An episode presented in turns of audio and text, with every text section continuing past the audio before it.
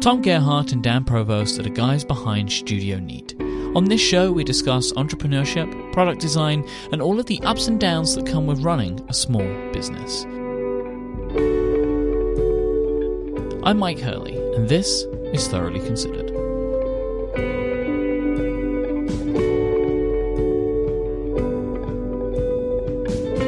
So whilst we were in Portland, you hand delivered your latest product for me.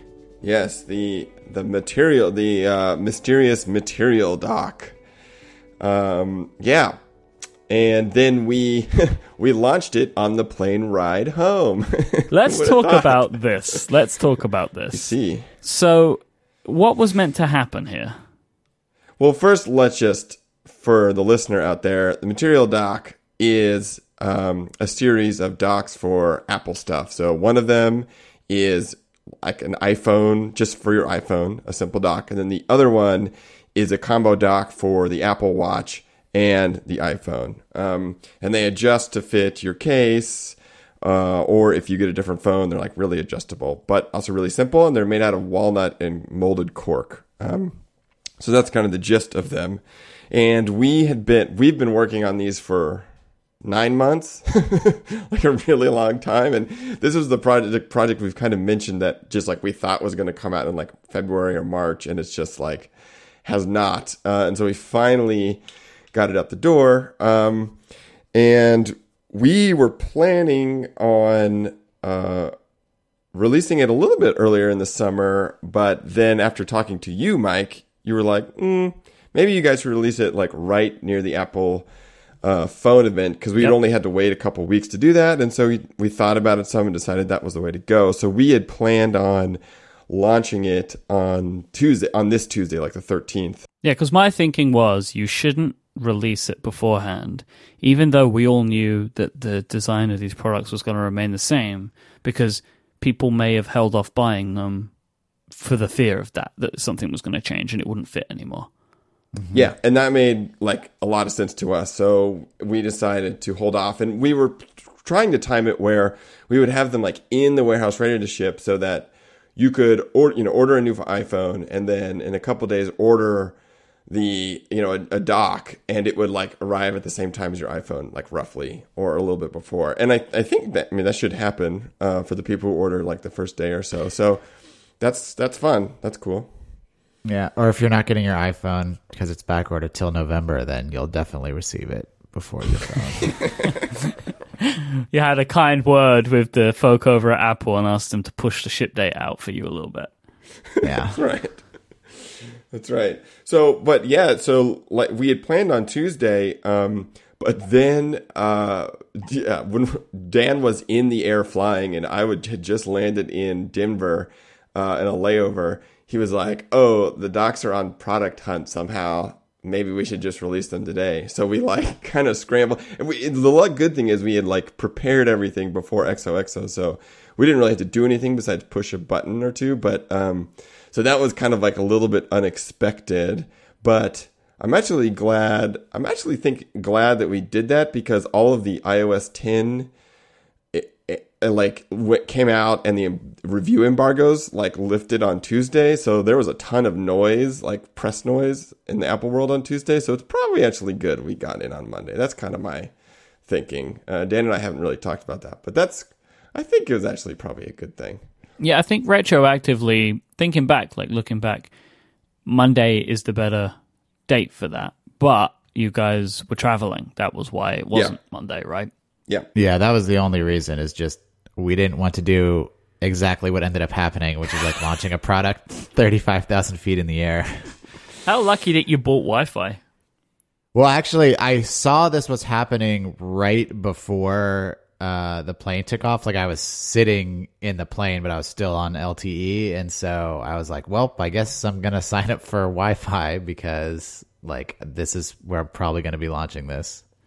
So why would someone do this? Why would someone submit an unreleased product to Product Hunt? Who knows? Pro- I, I, I, I have no idea. I think well, it's it's such a strange feeling because uh, at first I was like, "Oh, you're like ruining our launch for us," and then uh, the second time it's like, wait a sec, this is like a fan who's like trying to share our product. like, what, how could you possibly be mad about this? But it's So- strange though because it wasn't public. Like this person had to know to look for it. Yeah. Well, here, let's like back up for a second and explain like what happened. So, yeah, we weren't planning on releasing on Monday. Somehow, the way we found out, like it had somewhat become public, was that um, we saw some tweets and it was like on Product Hunt. So, Product Hunt is this website where new products get you know submitted uh, and then they kind of get upvoted, kind of like Reddit.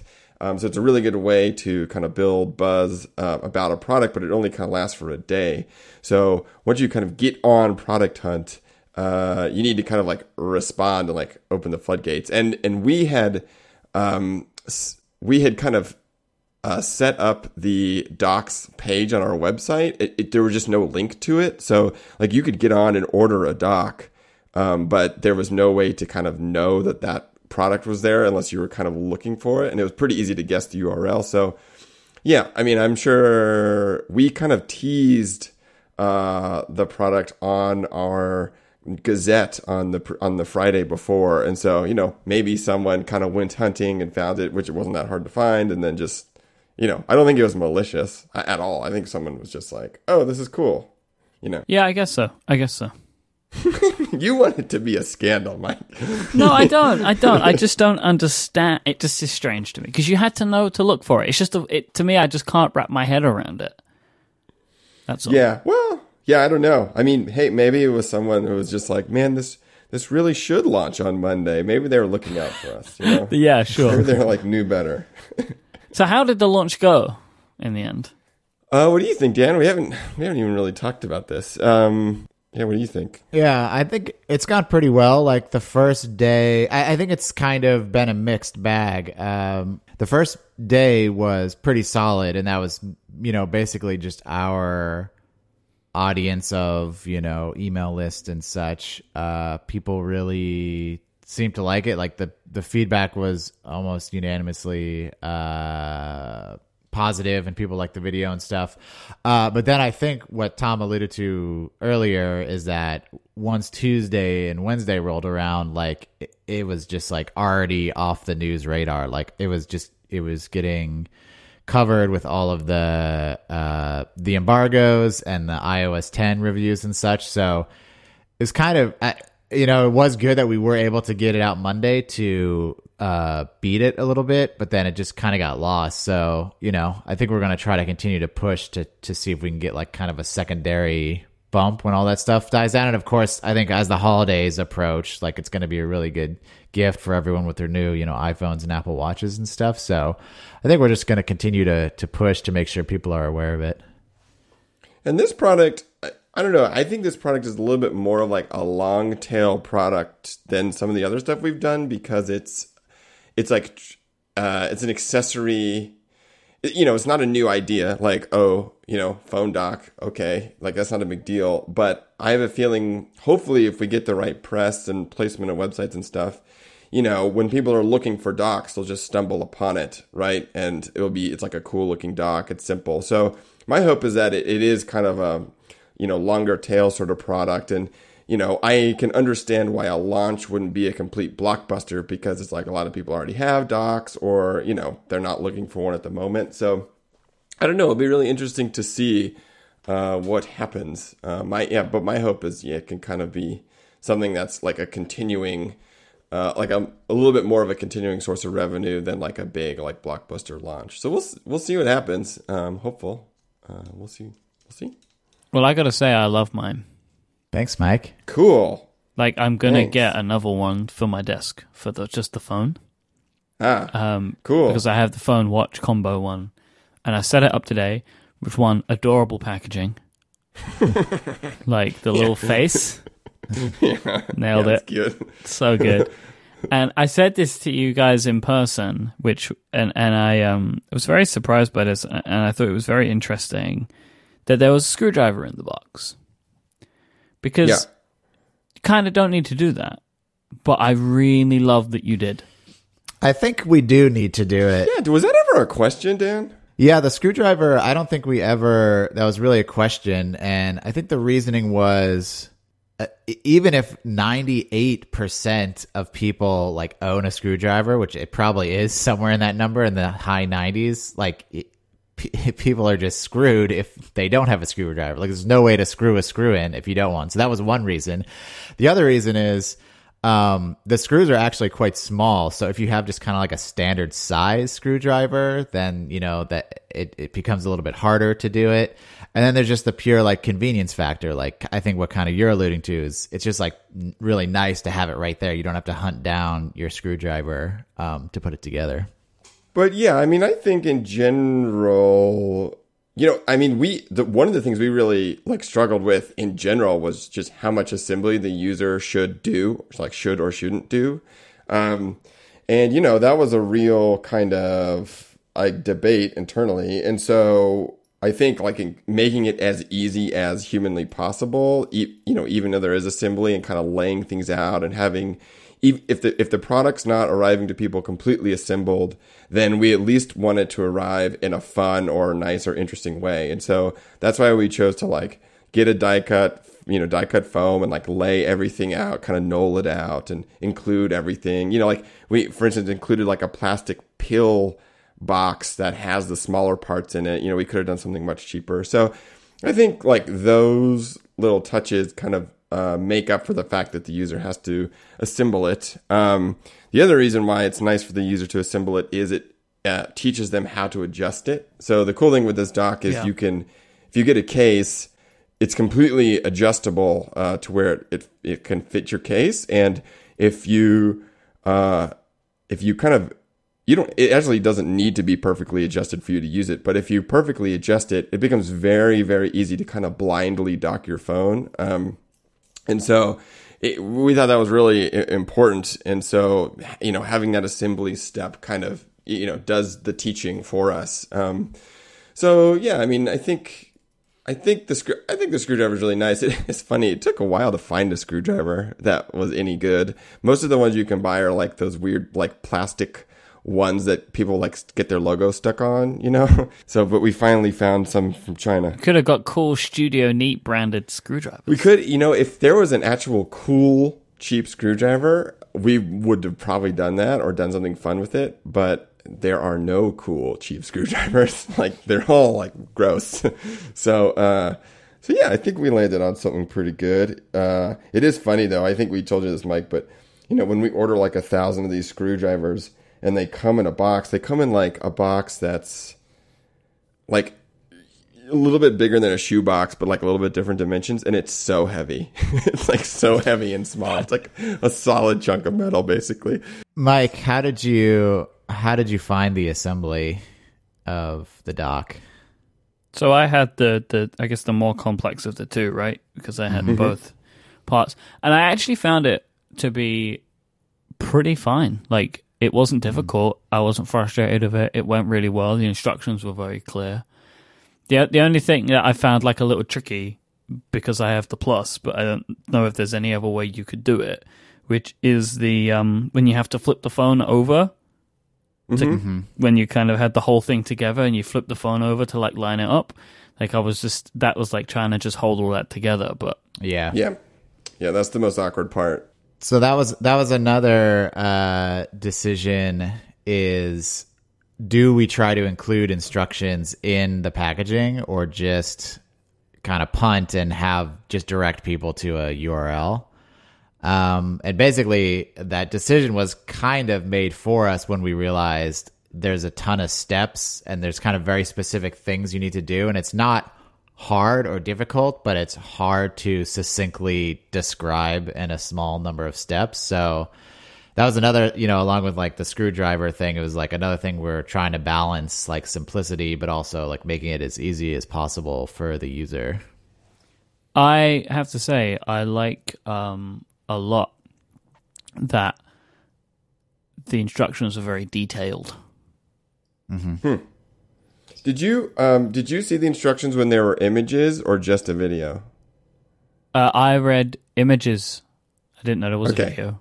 Okay, did you watch the video or did you use the images? I didn't know there was a video. oh, there's the top thing is a video. Oh, I was just reading it on my phone.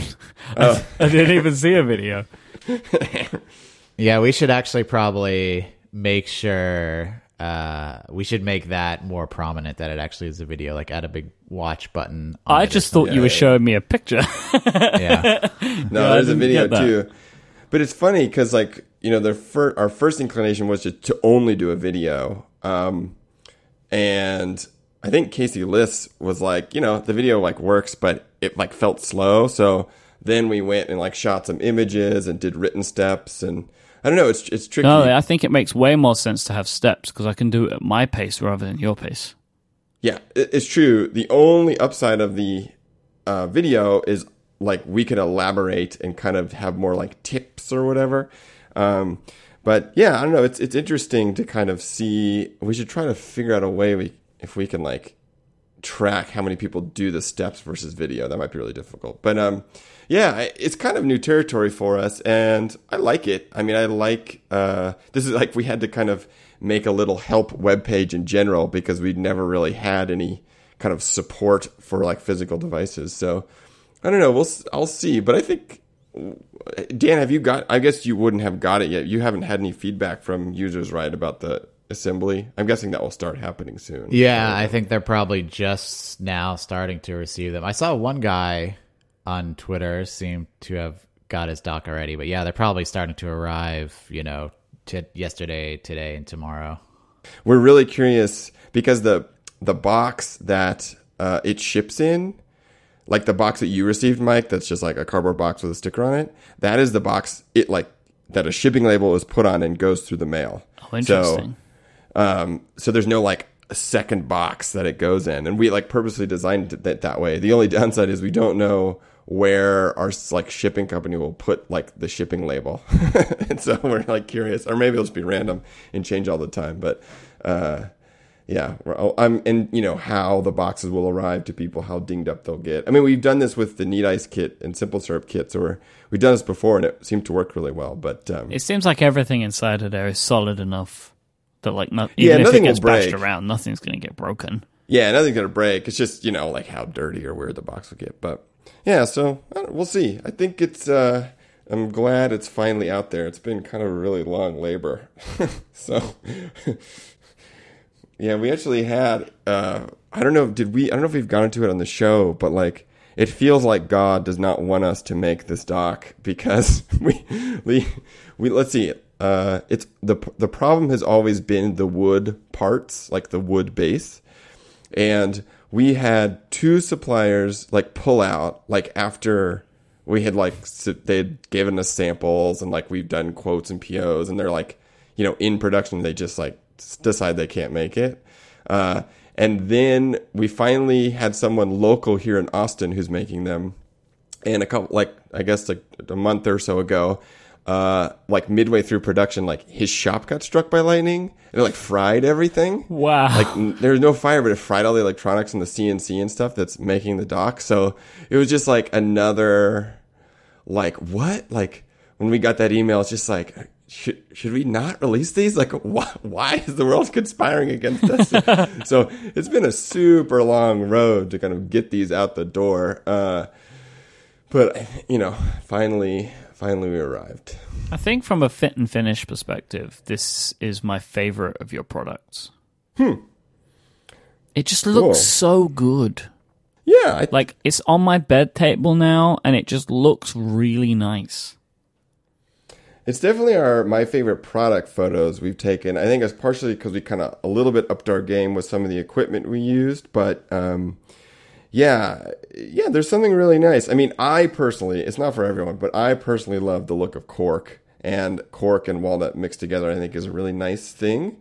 Especially this molded cork, I think is really cool. So I'm ha- yeah, I'm really happy about it. I mean, you know, that's kind of one of the big sells of a dock like this is, you know, if you like how it looks. So, you know, it's definitely an opinionated design. It's probably not for everyone, but, um, but yeah, and it's really interesting to see because we are hand, uh, we are actually assembling all these in house in terms of putting them in the packaging and checking all of them and stuff. So it's really interesting to see the variation of wood, um, in the walnut. Uh, cause some, you know, it really changes. It's like some of them have like a knot in them that's really cool, like a really dark knot. And I don't know. So it's a fun.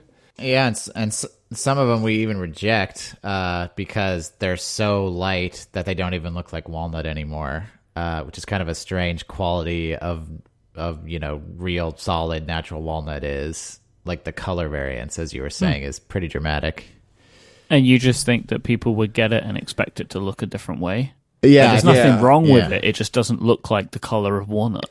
exactly. Yeah, it looks like closer to like a maple or something. It, like you would, Mike. I would show you because you wouldn't ever think it's walnut because walnut there's there's sapwood and heartwood, and sapwood is the wood that's kind of um, younger. It's like on the more exterior of uh, like the tree, and it's like, I mean, it's almost like pine or something. It's like really light in, in terms of color. Um, and then as you get towards the center of the tree, the, the color kind of dramatically changes to the kind of chocolatey color you used to with walnut.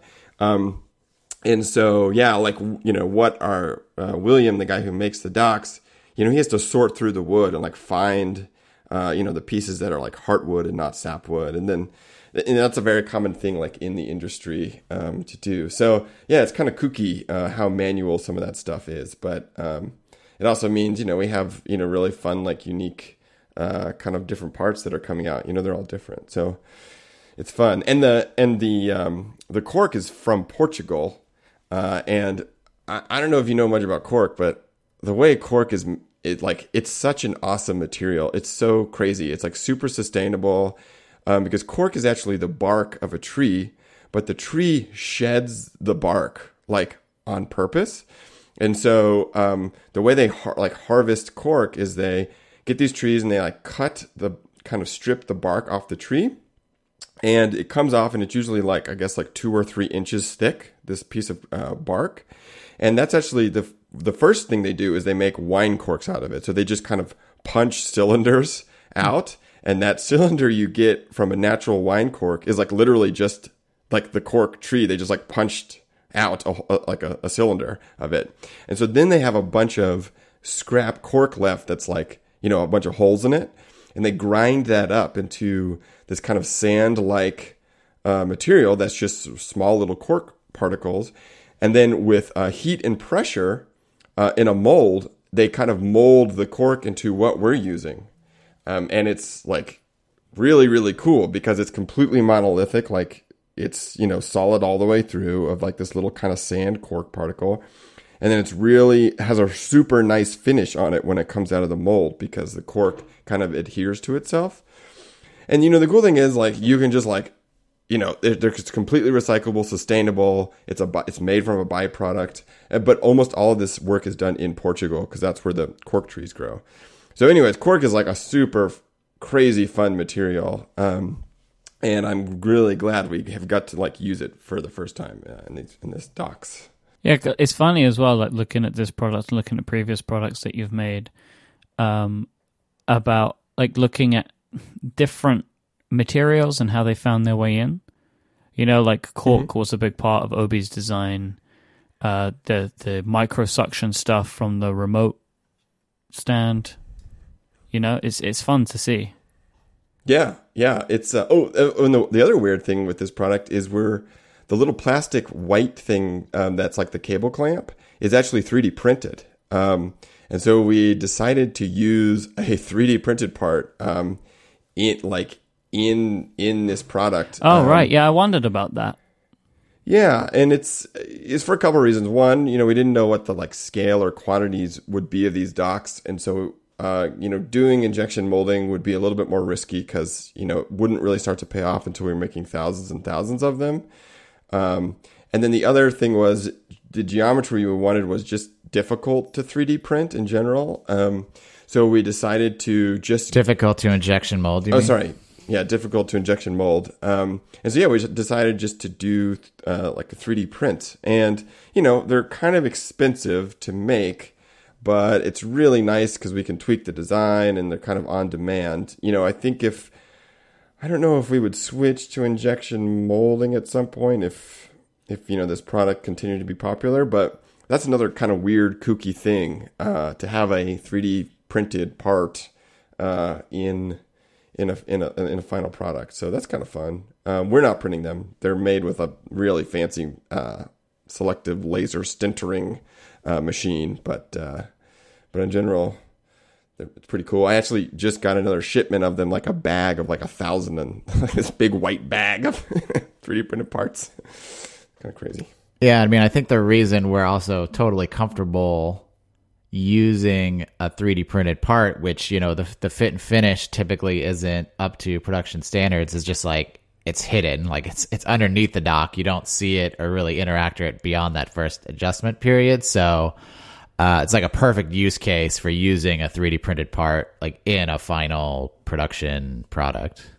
I think the other compromise we ended up making was about the cable. So if we had our way, we would have included a lightning cable in the box with the dock. Um, and we would really like to do that, but there's a couple problems. One, if uh, we we tried to include like an official Apple cable, that's like way too expensive because they're very expensive cables. So, um, but we also wanted people to be able to use an official Apple cable. So what that meant, because of like the way the cable fits into the dock, is we needed a cable that was like extremely similar to the official Apple cable. And so, you know, we went onto Alibaba in search of like basically a copy Apple cable to see if we could include. Um, and that leads you into a really skeezy, gross world uh, where, you know, I think we probably got samples from like four or five places um, that had like obviously tried to make a perfect counterfeit Apple cable. And some of them were so good uh, in terms of the way they looked and the way they felt. Like there was a couple cables that we got where you cannot tell that it's like a fake cable, and even they have a little laser etched, you know, d- uh, made by Apple in California with like the the serial number like etched into the cable like the official ones do. Like they went all the way, except for the fact that they're crappy on the inside.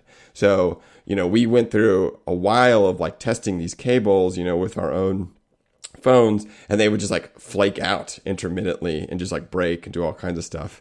So it was really interesting because, you know, we kept trying to, and these cables cost like a dollar fifty or like a dollar for like a six foot lightning cable that looks exactly like Apple's, except it's just crappier, like crap.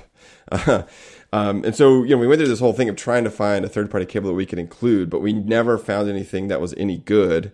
Um, and so we just decided to, you know, that people had lightning cables and that they, you know, it's better to have like a, a nice working one that we know is going to be rock solid than try to like have the convenience of including one that you know will probably break or whatever. So that was like a really interesting uh, world of finding these cables that you know are like basically perfect copies. Yeah, I, I mean, I remember for a time we were like, "Are these hot? Like, are these just stolen Apple cables, Yeah. like fr- like straight from the factory or something?" Because it was such a convincing duplication. Uh, but then, yeah, as you said, you know, I, we would just kind of user test them just in our just kind of replace the cables we'd been using in our daily lives with these and you know like the sheathing would slide off eventually or they would just like crap out you know after a few days or weeks or whatever so it was it became pretty easy to make the decision to just not go down that path Yeah, I, I think at the end of the day, all of your customers have the cables.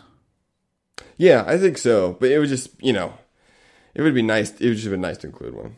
we actually sent uh, a survey out at, i think it was part of our uh, gazette and then we might have asked on twitter as well but we just set up a little survey that was basically asking you know what do you use to charge your iphone like do you use official apple cable is it a third party one if it is third party you know what is it amazon basics or what are, are you using monoprice and uh, yeah, the overwhelming majority was official Apple cable. So that, you know, gave us some confidence that, you know, we could move forward with not including a cable.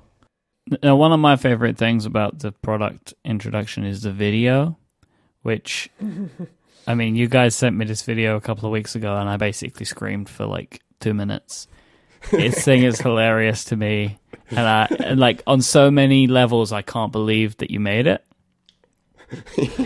Right. So I have to say, this is like all Dan, like all Dan. If you haven't seen this video, I'm going to put a link in the show notes. Just pause the show right now and go and watch it. Yeah, it, if you're any sort of, I mean, we this video is for Apple fans and people who follow Apple. I mean, like, there are so it is like in, in typical provost style it is like chock full of little in jokes and, and little tweaks that if you're like a you know if you're like a mike Hurley or anyone who's like an apple you know fan uh it's it, there's just like tons of little easter eggs and stuff. Uh but dan do you want to describe uh the, i mean do you want to describe anything about it? Your motivations how long it took Your that kind of muse. thing? Uh, Muse. Uh, well, yeah, it, uh,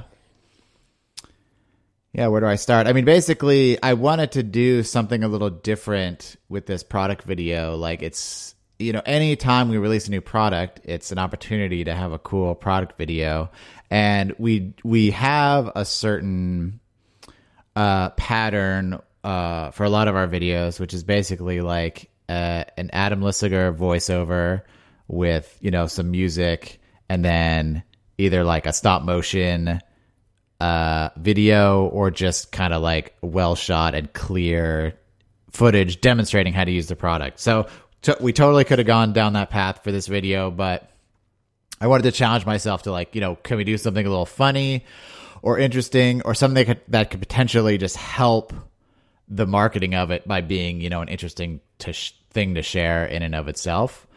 Um, so, uh, you know, I, I don't know where exactly the origin of this idea came from, but, um, I think originally, you know, there's lots of different ideas. One idea was to do like, oh, I remember one idea was, uh, I don't know how to describe this. I, Conan O'Brien does it a lot, and it's like a thing where you just have like a still image of a person, but like their mouth is moving in a really creepy way. Yeah, yeah. Uh, and uh, it was like we could do something like that with like Jony Ive, where like he's like introducing it, and it's just like really creepy and weird looking. So there's a lot of like bad ideas in the realm of like kind of uh, joke, jokingly make it seem like an Apple thing.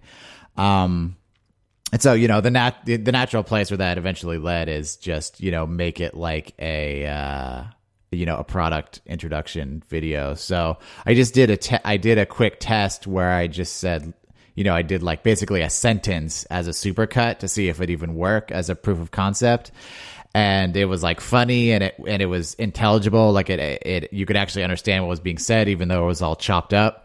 Um, so once we had that, it was like, okay, I guess we're making this now, and then the, thus began like the very arduous process of putting this thing together. How long did it take? In terms of hours, I really couldn't say. Um, Like, how did you even find the words? Yeah, so that I can explain that. Basically, I I decided I uh this was going to be like a post I was only going to use like post Steve Jobs keynotes uh for a couple reasons. One is that there is like a consistency uh with the presenters and like kind of the format and style. And then also just the quality is higher in the video. Like you can find basically all of those in HD. So like it would kind of look the same and blend seamlessly. So once I made that decision, it kind of narrowed the keynotes I'd have to look at, which basically went back to, you know, 2011. And so I, fa- the first thing I did was found all of the transcripts for all of those keynotes and I color coordinated them for who was speaking. Uh, cause I knew I wanted, I wanted it to be, you know, basically like a real keynote where it's like Tim Tim Cook intro, then he passes it to Phil. Phil shows a video of Jony Ive, then Phil, you know, finishes explaining it and then passes it off to Tim to, to close it off. So I basically only needed to have transcripts for the the Tim and Phil bits. Uh, so I color coded all that, and then what really helped is like I didn't write a, a script because that would have been too kind of restrictive of like having to cut word by word. So I would kind of scan the transcripts and look for phrases I could use uh, that were kind of more general. And so it was kind of a combination of that and then um, you know actually in certain in certain instances I would have to cut word by word, but uh, yeah, I was just kind of like watching a lot and reading a lot of the transcripts to find moments that could be like cobbled together to form like a coherent story of this product. It's a masterpiece. like That's a bit much, but I thank you.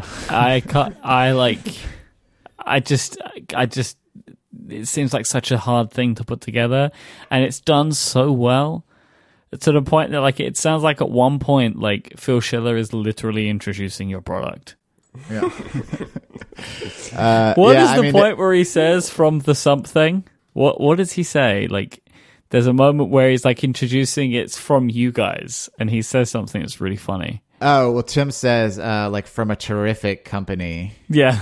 Uh, yeah, we are terrific. You So are. right. Uh, yeah, I mean, it, it's it's one of those things uh, that I've learned about myself is I really I get a real kick out of like super tedious things, uh, which I guess most people don't. But there are like a lot of projects I would do in college and stuff that were like almost meditative and just like how like laborious and tedious tedious they could be and how kind of you have to have like a fine-tuned attention to detail and and it's very kind of working on a micro level is is something I really enjoy. So this yeah, the video was basically like a a, a dream project for me just getting to like dive in and and be very fussy with the details.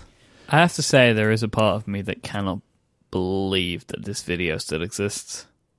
Yeah, well, you know, it's only been a couple days. I'm sure if Apple, you know, it probably takes a couple days for their lawyers to get warmed up or whatever if they were going to do something about it. So, you know, I wouldn't be surprised if we still got like a takedown notice or whatever. So, um, you might be listening to this podcast and the video's gone. But uh, yeah, I don't know. I mean, it's it's so tricky to think about like if like if I was, you know, in Apple's shoes, like because like they are totally like they could.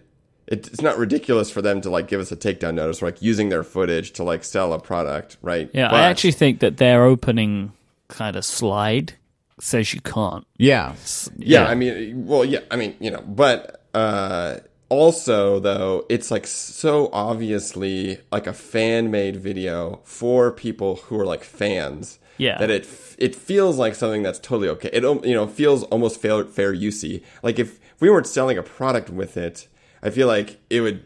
You know, I'm not a lawyer, but it seems like way like more possibly be like fair use kind of. So it feels like something that's just like tongue firmly in cheek. It's like fun.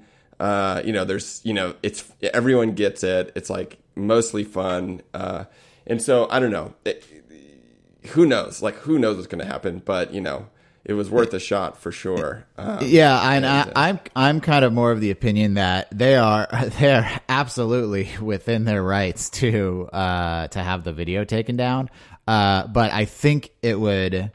I'm curious if they would do that because, in my opinion, that would potentially be way more damaging uh, from a PR perspective than just like letting it be. You know, it's like they have to make the decision as like do we want to be like a wet blanket and follow like the letter of the law or do we like understand that this is a fun thing and it's like you know not a huge deal that they're using our you know copyrighted video footage um so we're, not we're not Samsung, you know, like we're not, you know. yeah, yeah, yeah. I wonder. Yeah, I- I'd very, I'd be very curious if anyone over there has actually seen it, and if there's, you know, if if what the discussion would be about that. Because I hope it would just be like, this is a like waste of time to even bother like going after this. Well, it wouldn't be the first time.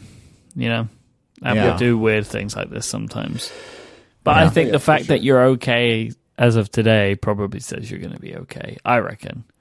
Yeah, I don't know. Who knows? I mean, who knows? But you know, it's it's fun. I'm glad it is. I, you know, even if I mean, it's, the thing that's funny is like, you know, even if it, we knew that even if it was only for the launch in like a couple days, like it would still be worth doing because you know, it it it is like a virally kind of video thing. So it's like, you know, it's like worthwhile and like you know, Dan it's like like Dan liked making it and it was fun that it exists. And the only thing that I'll be sad about, like if we get a takedown, is just like we won't have a good place for it to be. You know what I mean? Like it, it, it'd be a shame for it to like not be seen in perpetuity, right? Just like as a funny, fun thing. So, uh, yeah, I don't know. We'll see. We'll see what happens. Yeah, in a way, like if you they get taken down, it's kind of a cool thing in and of itself. Yeah, who knows, right? Like who knows what that will lead to. So yeah, you know, and, and if it does, we'll just we'll figure out something else. So it's cool. Mostly fun, anyways. a video of Dan a thumbs up. You know, I like this. Yeah, that's it's that's that's the problem. Is like if it gets taken down, we'll have to make another video, which would be kind of a true. bummer. It's true. It's true. Well, you know, we're kings of media, anyways. We actually uh, just yesterday posted our first Instagram photo on our Instagram Whoa. account. Can you believe it? We're modern, modern content creators. It's funny because we we had like 300 followers on Instagram and I never posted anything. And uh, I was like, this is dumb. We should just do this. So I I have made a pact with myself to um, to post something at least you know uh, once a day. And uh, I don't know. I have a lot of fun ideas for stuff to do. I think it's mostly going to be like kind of behind the scenes process prototyping stuff, not necessarily like slick product shots, but more kind of uh, in the in the kind of spirit of the Gazette, just kind of behind Yeah. the scenes stuff. So I think that the company that makes uh, camera accessories should use Instagram. Yeah, Yeah. you know the what's so Probably. tricky though is like the thing you would expect or like what all like camera accessory companies do is they like post just a bunch of really fancy photos on there and you know, Dan and I I- you know, we're not like traveling the world and like taking all these awesome photos, right? Sure. And so it's it's hard to it's hard to like get that content uh, in a reliable way. Um, But it does feel know. nice to have some stuff which is just like this is what Yeah. the glyph can do. Yeah, yeah, exactly. So I don't know how that would mix would play out, and who knows? But at least at the beginning, uh, it's fun to kind of have some behind the scenes stuff. I think so. We'll see. So if you're listening to this podcast, uh, follow our Instagram account, Studio Neat, and there'll be all kinds of neat stuff. Maybe. Yeah. Yeah, I mean, honestly, I think the main reason we never used it before is there was no there's no way to switch accounts easily in Instagram. Like that's a feature that they added somewhat recently. Uh, so that's why the account was kind of sitting there gaining uh, you know new followers every so often, but there were no posts because it was like a pain in the ass to log out and then log back in again. Talking about being media professionals, you were featured in a iPhone camera review by Austin Mann. Austin Mann gets iPhones in advance every year now, and he goes to a fancy place somewhere and takes some beautiful photography to show how good the, the cameras are. But when you go to the page, there is like a there's a video, um, and the first scene, like still of the video, like the um, the title still, there is a glyph right there, the new glyph, a battered and beaten glyph. Yeah. What's the story here? It's mostly a, like a not great looking but working well prototype. um, yeah, so the story is we actually talked with Austin months ago when we were thinking about making a new glyph just to kind of see what he had thought. Um, and, uh, you know, we kind of met with him a couple times. And, you know, after the Kickstarter and stuff, he contacted was like, hey, you know, I think this looks like could be really good. Can you like, you know, send me some prototypes I can check it out because I might be interested in using it in my review or whatever. Um, and then, you know, we had some conversations after he checked them out and he really liked them. And um, yeah, we decided that we were going to be a sponsor on his like re- for his review, and um, and you know he would use it in the review. But it's it's tricky because he only uses stuff that he like what like he only endorses stuff that he actually uses. So it was kind of this weird thing of like chicken and the egg. Like you know, uh, we only want to be a sponsor, and he only wants to sponsor if he's actually using the glyph.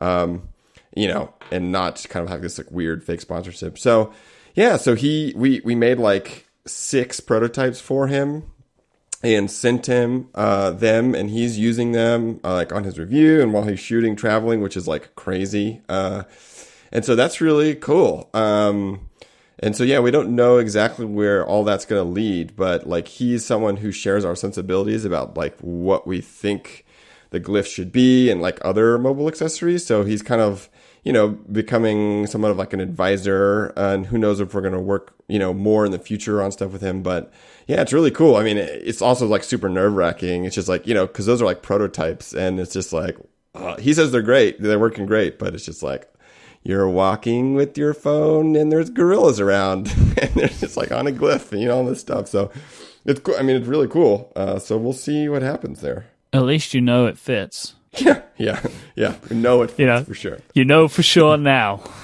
because Yeah, someone's yeah. already using it.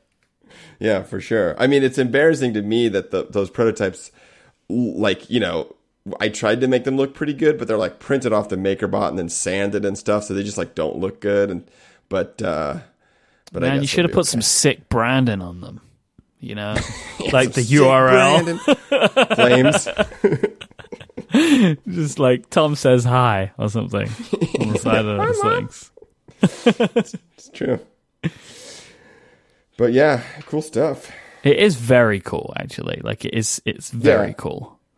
I'm ex- yeah, we're excited to see where all that's going. It's it's definitely new waters for us. Um, so yeah, we'll see. And we, you know, part of the deal is we you can use some of the the stuff he's making. Um, Oh wow, yeah, so we'll see. there's something to put on the Instagram account. Yeah, yeah, exactly. There you go. Neither you don't need to go anywhere. Just send Austin. That's right. Yeah, it's cheap enough, I'm sure. It's no big deal.